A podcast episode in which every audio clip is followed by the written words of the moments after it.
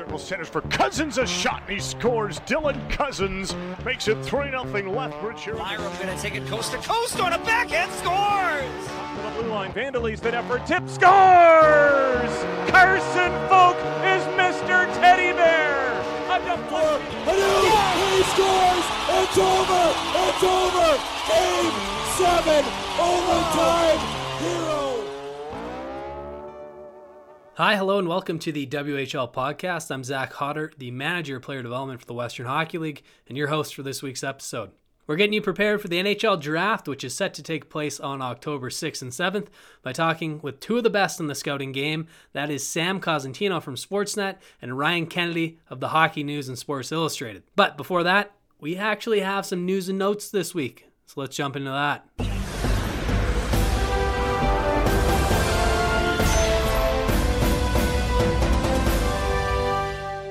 We start in the NHL. was Goodrow. And the Tampa Bay Lightning have won the Stanley Cup. 11 WHL alumni were part of the second Stanley Cup championship in the history of the Tampa Bay Lightning. They include players Brayden Point, Braydon Coburn, Tyler Johnson, and Luke Schenn, assistant general managers Stacy Roest and Jamie Pushor, as well as hockey operations staff Grant Armstrong, Jamie Berger, Darryl Plandowski, Brad Whalen, and Josh Dye. Point finished second in scoring in the playoffs with 14 goals, 19 assists for 33 points in 23 games. Turning back to the WHL, Lukas Svejkovsky and Dustin Wolf have been selected to participate in USA Hockey's National Junior Team Evaluation Camp. Wolf, the reigning WHL and CHL goaltender of the year, participated in the 2020 World Junior Championship with Team USA, while Svejkovsky is looking to make his first World Junior team with the US club. The evaluation camp will be held October 8th to 13th in Plymouth, Michigan. The Spokane Chiefs have hired associate coach Ryan Smith to round out their new coaching staff, led by Adam Maglio. Smith spent last season as an assistant coach with the Medicine Hat Tigers and won the 2018 WHL Championship as an associate coach with the Swift Current Broncos. That's it for the news and notes this week. To stay up to date on everything Western Hockey League, check out our website, WHL.ca, or stay up to date on Twitter at the WHL. I'm here today with the major junior expert across Canada. He's located in Newmarket, Ontario. Toronto, well, Toronto right now. For the purposes of this interview, we're hanging out in Toronto. Toronto, Ontario, but he gets out to the west actually quite a bit. That's, of course, Sportsnet's Sam Cosentino. Sam, how has your summer been now that we're getting into fall?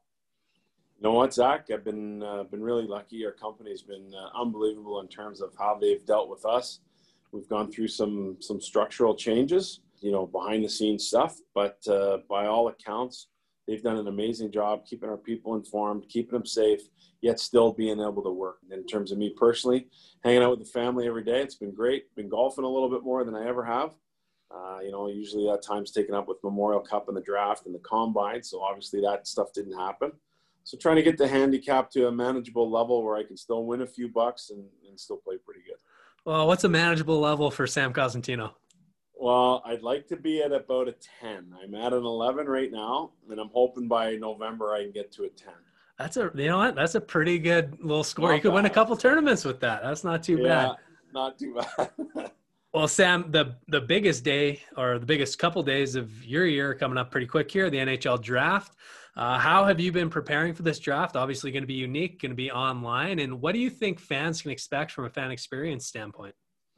Well, in terms of the preparation, it's kind of a year long thing. And it, uh, you know, it's ramped up a lot, obviously, over the last four to five weeks once we had some definition on when the dates were going to be. And, you know, the draft lottery was kind of a cool thing. And then the second phase I thought was, was really was really neat how that all played out. But basically, um, you take your in-person viewings, then you take whatever video that you can get, especially those players in Europe that I don't get to see or haven't seen.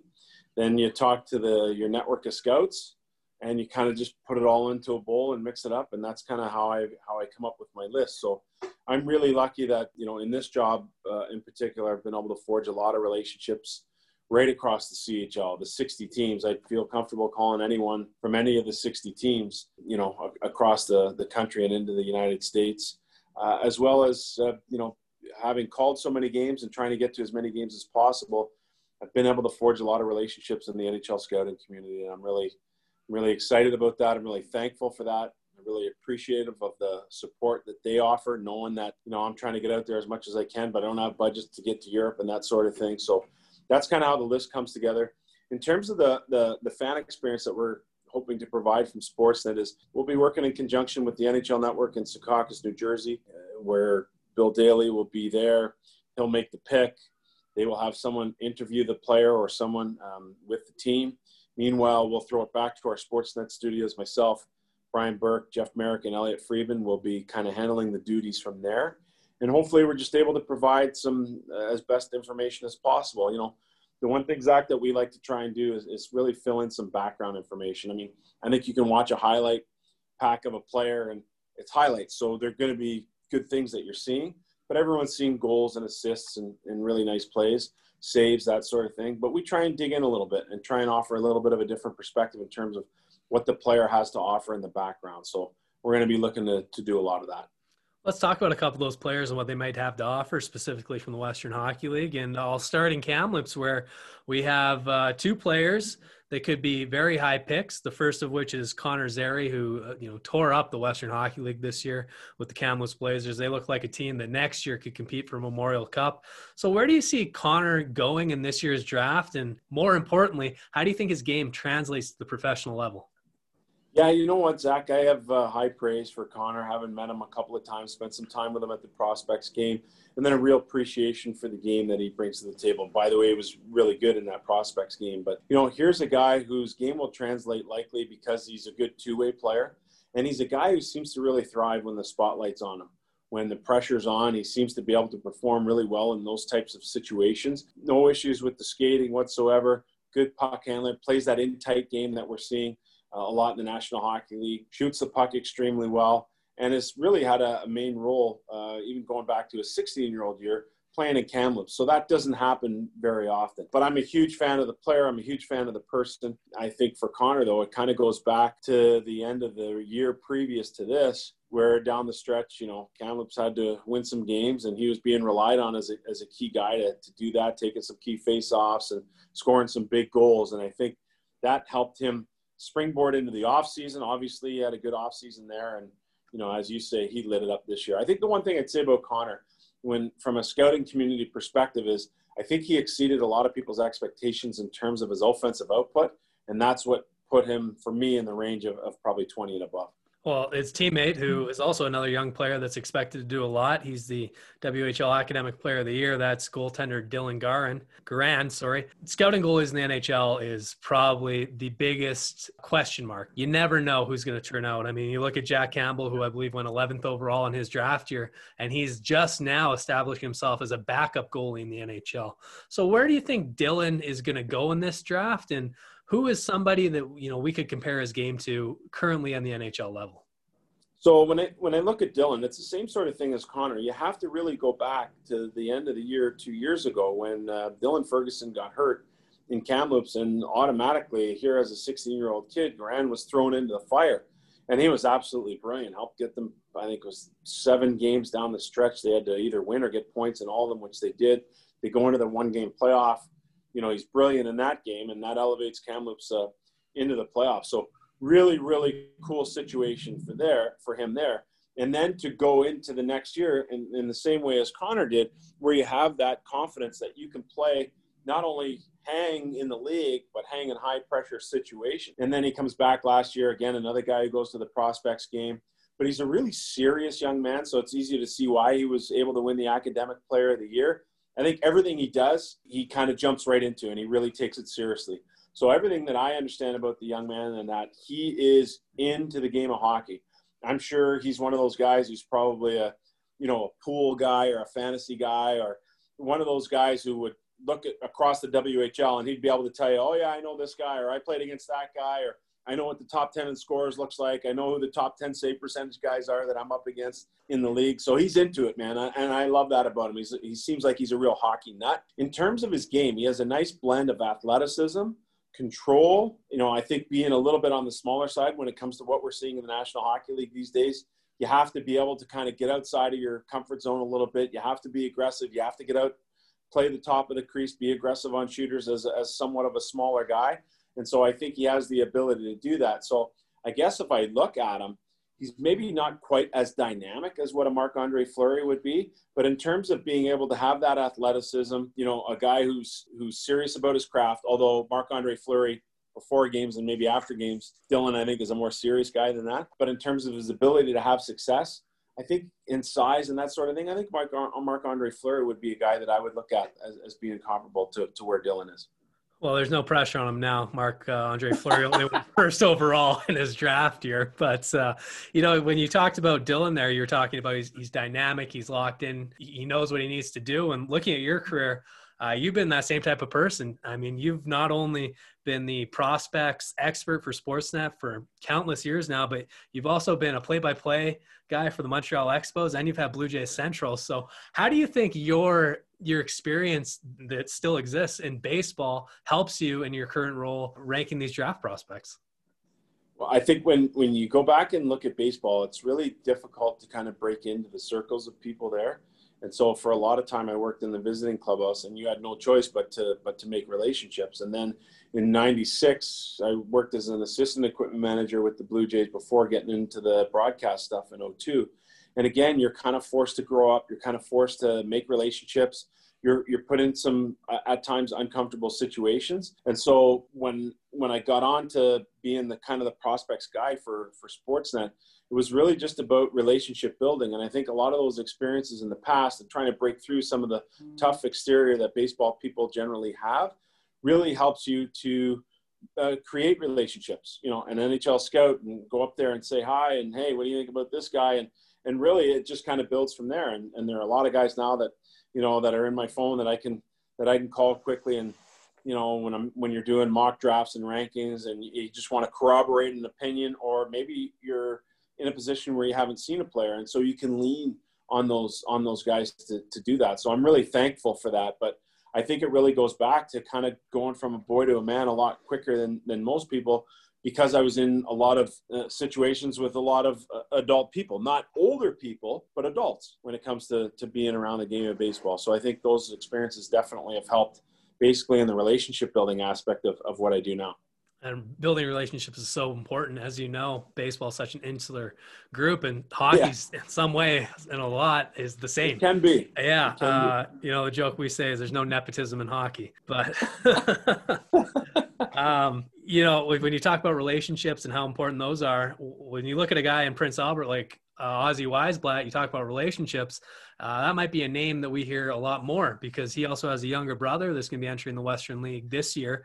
But what does Ozzy do? He's a projected late first, early second right now. What about his game has really uh, improved since he's gotten to Prince Albert? Well, it's his work ethic, his energy, his compete. Those are the things that stick out with him automatically. And so, and then as you continue to watch the player, you understand that there's a really good skill set there. The ability to get the shot off in a hurry, good quick release. He can beat you going wide. He has no problem going to the middle of the ice.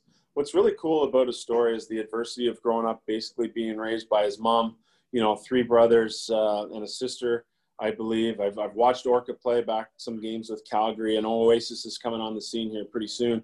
And so when it comes to Ozzy, um, what's really cool about him is he played a key role on a WHL championship team at 16 years old. That doesn't happen very often. A lot of times those guys are at the back of the bus. They're fighting to either get in the lineup or fighting for fourth line minutes. But because of his energy, his passion, his drive, and his skill, it allowed Marc Habscheid to play him as a as a third line guy. And so that's where he really jumped off the page for me. And then you come back this year, you're given more responsibility, you're given some more of those high leverage minutes and power play time that you weren't able to take advantage of as a youngster. And then you capitalize on those situations and on those opportunities, and it helps your growth as a player. So when I look at the adversity, um, you know, with it, with his mom and uh, being deaf and having to communicate through sign language, and maybe going through some humble beginnings growing up and having to get some help from from other families in his minor hockey career. And I combine that with what I actually see and having met the, the young man. I think that's an awesome story. I don't know if he's he's right in that mix at the end of the first round and into the second, but he's not a guy that I'd sleep on for too long because I think people like that are extremely driven, yet they have all the capabilities as a player to go along with that drive, and that's what makes him so impressive for me. And he just keeps getting better too. Um, another player on his team who's most likely going to be a top 15 pick would be Kaiden Guhle, brother of Brendan Guhle. Uh, you know, Prince Albert is turning back into a hockey hotbed for for these first round picks, and you know, Marc Habscheid, they, they won the championship last year. They're technically still the reigning champions of the Western yeah. Hockey League. So he'll go into the draft with that as well. Uh, you know, Sam, you, you're again, you're based in Ontario, but you made it out to the West on several occasions. Uh, you've been around our league quite a bit, called games all over the Western Hockey League, including, I'm sure, in buildings that don't have teams anymore. The clubs have moved on. Yeah. But in your travels, where's your favorite place uh, to go call a game or to go watch a game in the Western Hockey League? Well, I like Kelowna. I mean, just just the city. Um, you know, the Hamiltons have always treated us well whenever we've gone in there, and going back to the days of uh, even when when Habby was there back in in 04 through to Jeff Truitt, who's, still uh, someone I call a close friend today, and obviously Ryan Huska has done amazing things as an assistant in Calgary, and it's really carried on. You know, got to know Adam Foote there for a short period of time, but Kris Mallette is a guy who has kind of transitioned through a few of those guys who now has the opportunity to run his own show. So from a coaching and management perspective, we always get treated extremely well going in there. I mean, how can you not like the setup uh, where you stay in the hotel right across from the rink? Uh, obviously, you know, you got the mountains close by. I've brought my family out skiing to, to Big White in each of the last few years.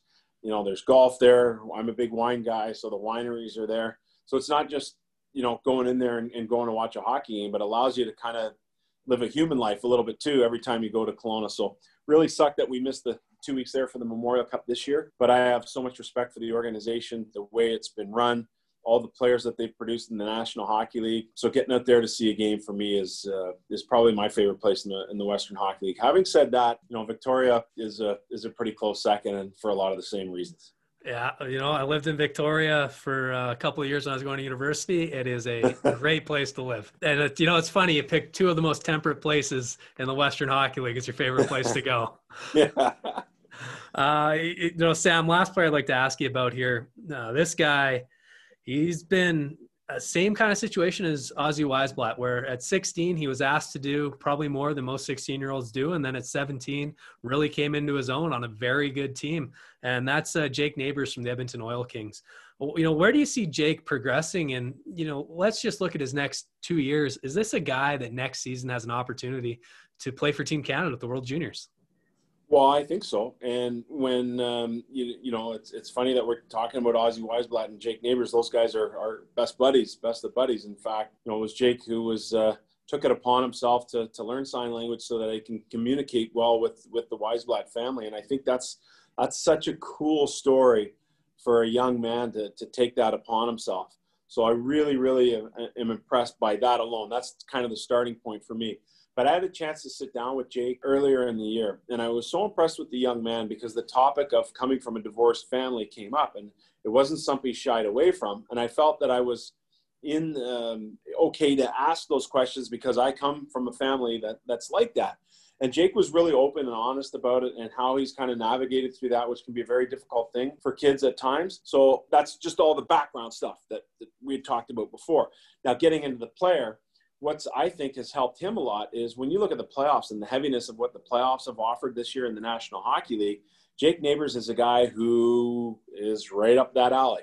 He wants to get under your skin. He wants to throw the body. by the way, you don't sleep sleep on a skill because he'll score. So you put all those attributes together. You look at the way the game's being played in the playoffs, and you say, "All right, I can see this happening." What's important to know about that type of skill set is the fact that if for whatever reason you're in the National Hockey League, you're playing, you're bound to go through slumps, you're bound to get pushed up and down in, in, the lineup. The fact is, Jake has basically the backup plan so that if he can't play in your top six and he's not going to be a, a 20 or 30 goal guy, how is it that he's still going to impact your team? Well, you can play him on the third line, you can play him on a fourth line. He'll give you some PP2 options if he's not quite good enough to, to play in your first power play. And I think he's got some penalty killing in, in his game as well because he's a smart player. So the fallback is if you draft him as a National Hockey League, you're saying, of course, we want his upside to be a top six guy, a top two line guy. But we know that if that doesn't pan out, he's going to sit comfortably on our third line. He's going to give us really good energy minutes. He's going to go in and be a pain in the rear end against the opponent. And that's an awesome fallback position to have. I mean, if I'm Jake Neighbors listening to that, I'm even more excited about the draft now. I'm learning about myself. No, that's awesome. Well, Sam, yeah. I have. I'll give you a chance here at the end, our last question, to pat yourself on the back. Uh, I talked to Ryan Kennedy last week, who was obviously with the the Hockey News, and yeah. I asked him, you know, you've been doing this for so long, you've seen so many players, but I'm sure there's one player that you said, you know, I really think this guy is going to be a lot better than what people have him projected to be right now. And Ryan Kennedy said, well, when I saw Anthony Cirelli play for the first time, I said, "Oh, yeah. there's something special." So, do you have a guy that you saw play and you just thought, you know, there's something here, and I think this guy's going to do great things? Well, you know what? You go back to Brayden Point's days, and it's funny because, like, I mean, his jersey was down to his knees, and he just, he, honestly, he looked like the guy who should have been playing at the intermission, the kid who should have been playing at the intermission, rather than the guy who was playing the 20 minutes of the game. So he'd be one guy. Ondrej Palat, oddly enough, is another guy. I watched him in Drummondville uh, quite a bit, and I thought, wow, this guy's got something here. But I, I think the one guy that I really felt very strongly about is actually a Russian, Artemi Panarin, played in our Canada Russia series that we traditionally have in November, and he was skinny as a rake in his draft year. And he kind of disappeared. He went back. He played in the KHL for a little while then obviously showed up in Chicago. We know what he did there. You're looking at what he's done this year, unbelievable things. Um, you know, with the Rangers now through Columbus and, and whatnot. But he's a guy that I thought to myself, wow, he's super smart. He's got unbelievable skill for like a thin guy. He shoots at a ton. So he's one guy that I would say I was pretty proud to, to feel that I was confident that he was going to be a good National Hockey League player. It just took a little longer than expected. Yeah, he took a couple extra stops there in Russia. You know, the bus bus breaks down every once in a while. That's it. Oh, Sam, thanks again so much for doing this. Uh, have a great rest of your week and best of luck once the NHL draft gets going. Yeah, awesome, Zach. Thanks for having me on. I really appreciate it. Hope to be out there soon calling games, man. I miss it. Thanks to Sam Cosentino and Sportsnet for allowing us to have that conversation. Up next is Ryan Kennedy from Sports Illustrated and the Hockey News. He's been covering the top draft prospects for over 14 years, and I sat down with him to discuss a few of the top players in the Western Hockey League. I'm here today with a senior writer and draft expert or prospect expert with the Hockey News and Sports Illustrated. That's Ryan Kennedy. Ryan, how have you been enjoying this um, return to play with the NHL playoffs? I think they've done a fantastic job. I, I, really like the game presentation. I think they've done a tremendous job, obviously, with the testing and, and keeping players safe. And it, has been a really fun Stanley Cup run. Uh, you know, watching Dallas as you know a, a, bit of a spoiler and, and and really playing some top teams with with great defensive presence. It's uh, it's been quite the show. And then obviously Tampa Bay, you know, getting back to the final. I think this was something we've been waiting for for a couple of years now. Especially after last year when they got knocked out, they got swept by Columbus in the first round, and they don't have Stamkos right now, but they're still firing on all cylinders. But he might be back by the end of the series. But like you said, the the NHL has done a tremendous job with this event, but the next event, and arguably the event that you're the expert on, the NHL draft. And do you know any details about what that presentation is going to look like? They haven't said much yet. I, I would presume that they're probably going to put on a pretty good show. Uh, you know, we're all used to Zoom calls now, and uh, I, I, know they're they're lining up some availabilities with some of the top prospects in preparation for it. So there, there's going to be some some decent media access uh, in in the run up to the draft, and I, I would suspect that you're you're going to see. Uh, a nice presentation. I, I think, luckily for the NHL, we've already seen an NFL virtual draft happen. So there's a bit of a template to go off at least. Well, if we're talking about the NFL draft for a second here, uh, some of the highlights were the the viral ability of that draft. I mean, Belichick's dog coming in, Vrabel had his whole family dressed up. Uh, if you were to guess which NHL GM would have the most uh, viral Zoom call, who would that be?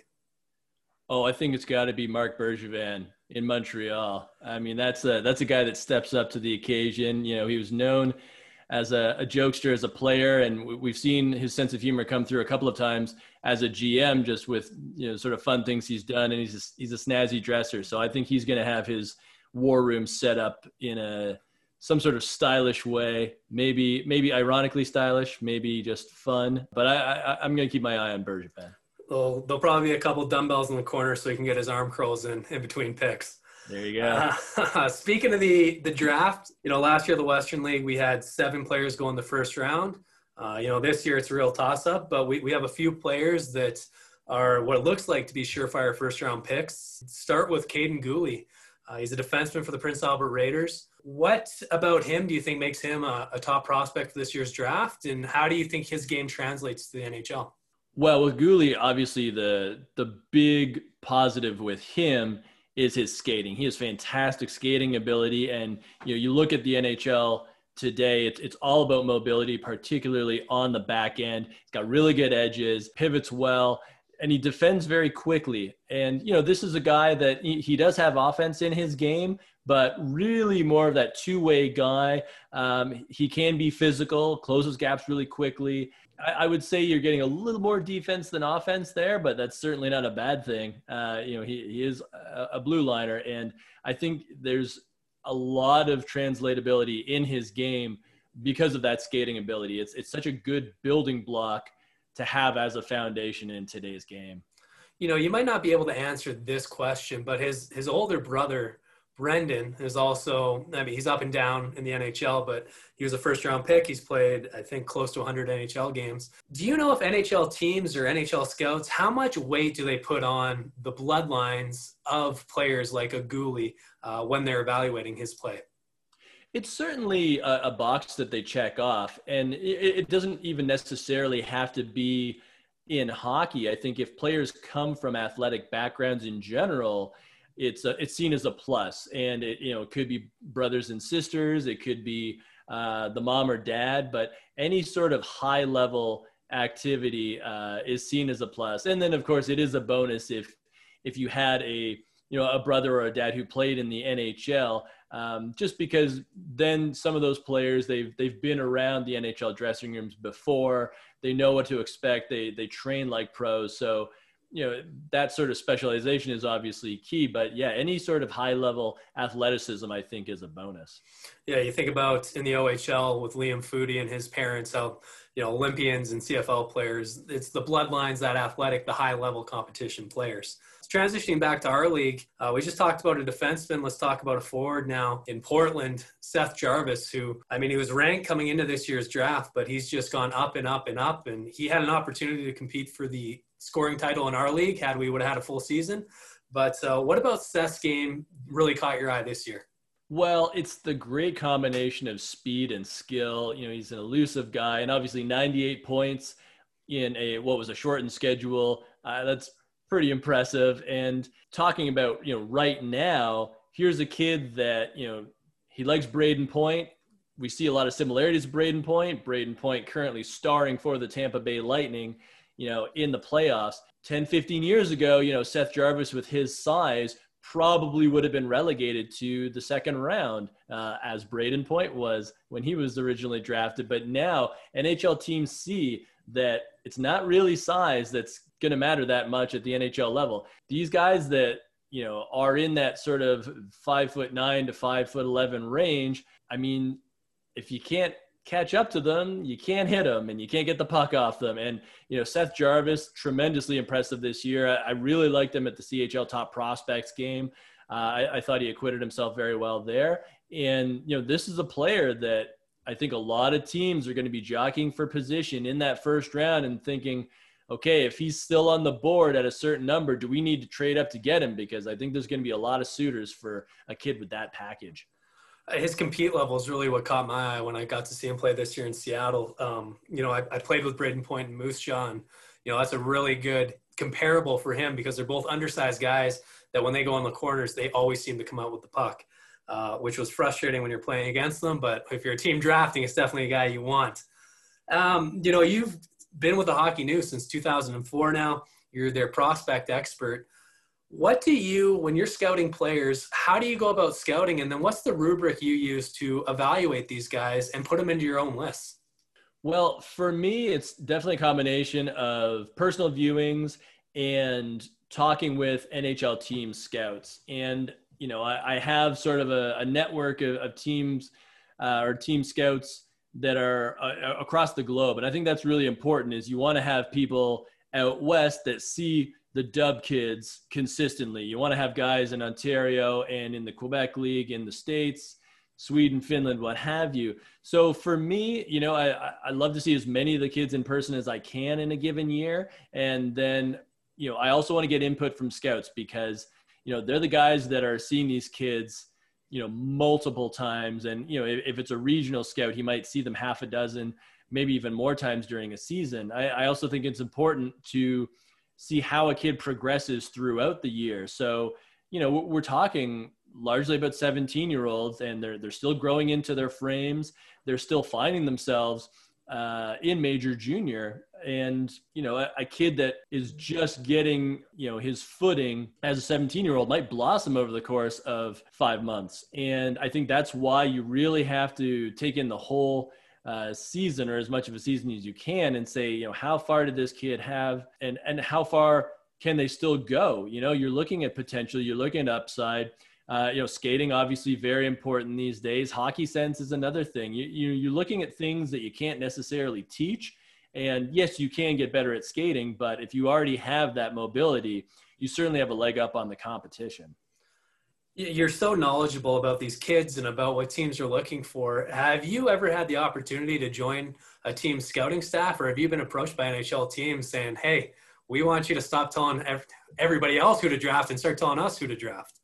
I haven't yet. Uh, I mean, that would be a, a, very interesting opportunity if it if it arose. But I have so much respect for the the NHL team scouts that are out there. Um, you know, the work they put in, then the knowledge they have um, just breaking down, you know, granular skills in these players. You know, you, you, think about the edge work in skating and you think of, you know, breaking down a player's stride. And uh, for me, it's just fascinating to talk to these folks and for, for them to say like, oh, you know, he's, he's a bit of a knock-kneed skater. He's a bit of a bent over skater. You know, they really break these things down.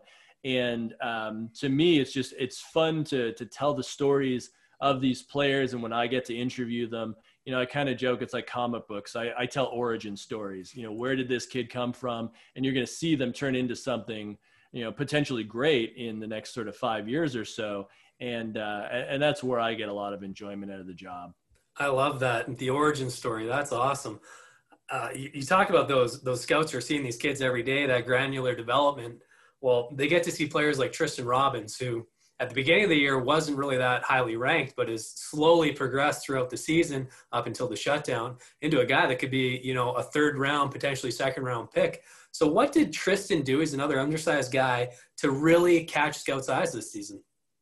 Well, I mean, he's the perfect example of a of a kid that showed progress in in his game. And i think the most important thing for scouts was he learned to share the puck more of effect, more effectively as the year went on. You know he's a high energy kid. He's got some good skill but he really built up his game during the year. And you know he ended up leading the blades in scoring which is obviously a very nice uh, check mark for him but you know he got better. And I, I, think that's the important thing. You know like we didn't see him at the chl top prospects game and now we're seeing him as a player that you know has that sort of top 60 top 65 potential and you know talking to scouts. Like you said he's one of those kids where you know he might go in the third round but there might be a team that doesn't want to miss on him and and goes for him in the second. And uh, that's sort of the fun of uh, draft day and, and draft weekend is is seeing how teams position themselves to make sure they get the kids they want.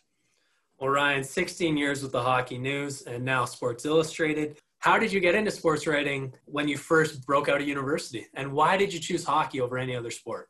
Well, you know, I've always been a big hockey fan. And, you know, coming out of university, I did a lot of freelancing where I would write about, you know, basically any subject that interested me or, or that I thought I could uh, sell. So, you know, a lot of it was music, but some of it was like design, or, you know, I even wrote a, for an airplane magazine. Uh, and, and, I don't mean the ones that you read on airplanes, I mean a magazine about airplanes. Um, so I just sort of put myself out there and, and grinded as much as I could. And then an opportunity through some uh, some folks I knew at the Hockey News came up where I came in and I started as an editor. And uh, from there, I started doing some writing, and I was sort of writer slash editor. And I just sort of continued on from there and, and carved out my niche. And you know now we have the partnership with Sports Illustrated, so we're all writing stories for the Hockey News and as well as Sports Illustrated's website. Um, so it's a, an, an exciting time and it's, and it's been a really fun uh, sort of 15, 16 years. Well, going back even further, I read an article uh, about you, which was nice to find because most of the articles you know written by you, which was the difficult part in researching yourself. But you grew up uh, playing punk rock music in a punk rock band. Are you still able to partake in in playing drums in a band, or have you passed that on to your kids?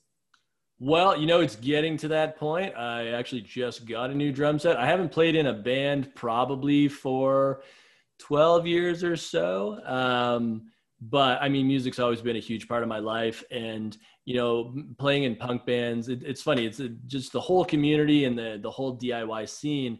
Um, I would say the, the one part of my personality is that I, I like to get into whether it be genres or sports and and really just sort of surround myself with it as much as possible so whether it's knowing all the bands that are out there or you know when i moved over to hockey, you know, I've, I've always liked hockey. I played at a very low house league level, you know, when I was a kid. You know, when I got to the hockey news, then that became sort of the world that I was most fascinated in. And so, you know, you start off with you're following junior hockey, and then you say, okay, well, what is there, you know, besides major junior? It's like, well, there's Minnesota high school, there's junior leagues in Sweden and in Russia. It's like, how much of the big picture can you put together because it really is kind of a puzzle if you think about the prospect game and and that's you know sort of what i what i'm into right now is just trying to hit every angle possible and i, I think that's sort of the the fun thing about you know a, a, sport like hockey is there's so much to it and it's it's such an international game that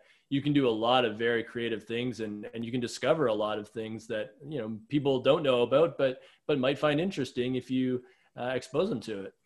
When it comes to interesting, you've been doing this again since 2004. Who do you think is the one player that you he might not have been a first round pick or a second round pick, but he was a player that you said, you know, I really think this guy is going to go on and have a tremendous NHL career. Who's been that guy for you? Well, I'm gonna, I'm certainly gonna pat myself on the back for this one because uh, it was Anthony Cirelli, and this was a player that was not drafted into the OHL. He showed up in Oshawa as a free agent. And I watched him play during his draft year. I had never heard his name. I was watching the Generals, uh, you know, live in person, and this kid was just always around the play. And there, were, I just, I looked at him and I said, you know, this is a kid that makes things happen every time he's on the ice. And I started to ask around, and um, you know, speaking with uh, the generals, they told me his backstory. And uh, right before that Memorial Cup, I wrote an article that said Anthony Cirelli might be a difference maker. And sure enough, in that final against Kelowna, he had both goals, including the overtime winner, to beat Leon Draisaitl and Josh Morrissey. And, and then Cirelli went on to get drafted by Tampa Bay. And now we see him now as a, a kid that's getting Selke votes already in his young career. So I, I, got that one right. I don't get them all right, but I got that one right. I think he has three big overtime winners already in his career, which is pretty impressive for a guy who's only in his third season in the NHL. Transitioning back, we just got one more player I'd like to touch on, which would be Brandon Wheat Kings Braden Schneider. He's another defenseman. The Western Hockey League in the past has been known for, for their defensemen. I mean, going all the way back to Double Dion in the 2005. But what does Braden do well, and, and where do you think he would slot in on an NHL roster? Well, I definitely think he's a, a, top four guy to be sure. And, you know, he might even have the talent to be a number two on a team. Great physical game, um, you know, great defensive player. What I really like about Schneider, you know, he, he plays a pro game and he's almost kind of like a safe pick where you look at him and, and you say, yeah, that's a, that's a kid that's going to play in the NHL for a long time. Like he's got 15 years written all over him. Big body, skates well you know, has some offense to his game, more of a penalty kill guy, really, but he's strong. And, you know, what I also think is uh, sort of a, a good uh, omen for him is Hockey Canada loves him. You know, he didn't uh, make the World Junior team, but came pretty close.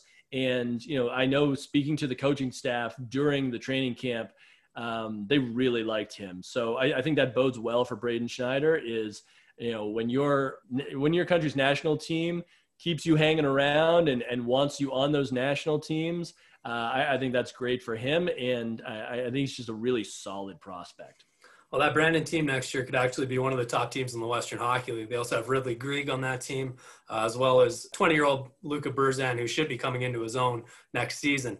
Uh, my last question, though, for you: If you look at the overall draft, you know what can Western Hockey League fans expect? You know, again, we had seven first-round picks last year. Don't think we'll see that again this year. But you know, how many players do you think realistically could come out of the Western League this year?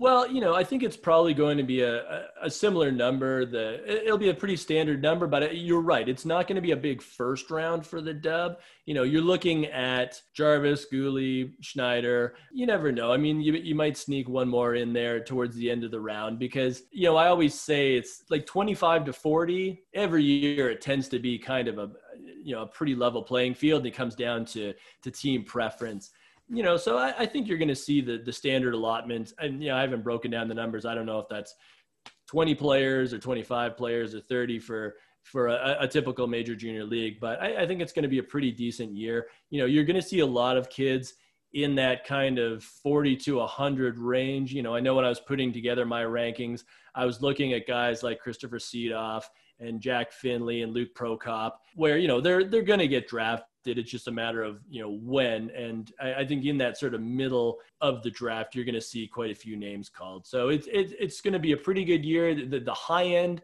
isn't necessarily there as it has been in some other years, but I think as a whole, it's a, a pretty decent draft class.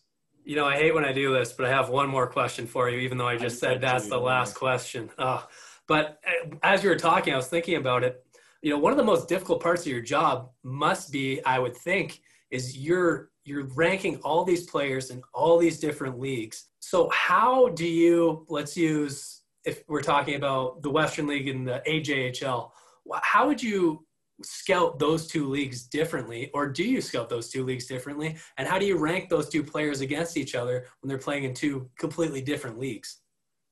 No it's a great question. And i think you have to look at you know the, the level of competition that these players are facing. And I, I think each league has kind of its own vibe and it, it's a blended list so you know you're thinking about whl players and you're kind of stacking them against each other so it's you know it's Kaiden Guhle versus Braden Schneider. It you know it's it's not those two versus say Ethan Edwards from the AJHL. Um, I think when you're talking about the AJHL, for an example, it tends to be players that have really good upside, um, you know, maybe they don't have the size just yet. They still need to fill out, and you know they're going to go the NCAA route afterwards. So you're looking more so for potential there. You know, the, the players don't have to be as well rounded because it's more about certain traits they have. So, you know, from there, you're kind of blending the list and you know, you, you think about everybody's contributions, and if there is any head to head that you can go off, then that's great. You know, whether it be international competition, um, you know, did a kid make the world junior team as a 17 year old? That's obviously great for them. You know, how many, you know, how many points did they have in their respective league? You know, like Seth Jarvis is a great example where 98 points, he kind of set the standard for draft eligibles in the dub this year. So you look at you know the, the team he played for, you know how many goals did they score, and you look at some other kids where maybe they were on a team that didn't put up as many goals or whatever it may be, and you know it's it's it's not a science for sure, uh, but it's kind of fun just to try to figure it all out. Oh, that's awesome. Again, thank you so much, Ryan, for taking time out of your day. I really appreciate it. All the best to you as the draft comes up here, and I'm sure you're ramping up, getting prepared for it. It should be an exciting day. Indeed. Thanks for having me. That's it for this week's edition of the WHL podcast. Thank you to Ryan Kennedy and Sam Cosentino for taking time out of their weeks to talk with us. Next week, we will have our pre draft episode. We're sitting down with many of the top prospects across the Western Hockey League, talking about where they expect to go and how they've been preparing for this year's unique and unusual NHL draft. You can follow me on Twitter at Zach Cotter. You can follow the Western Hockey League at the WHL. Have a great weekend. We'll see you again next week.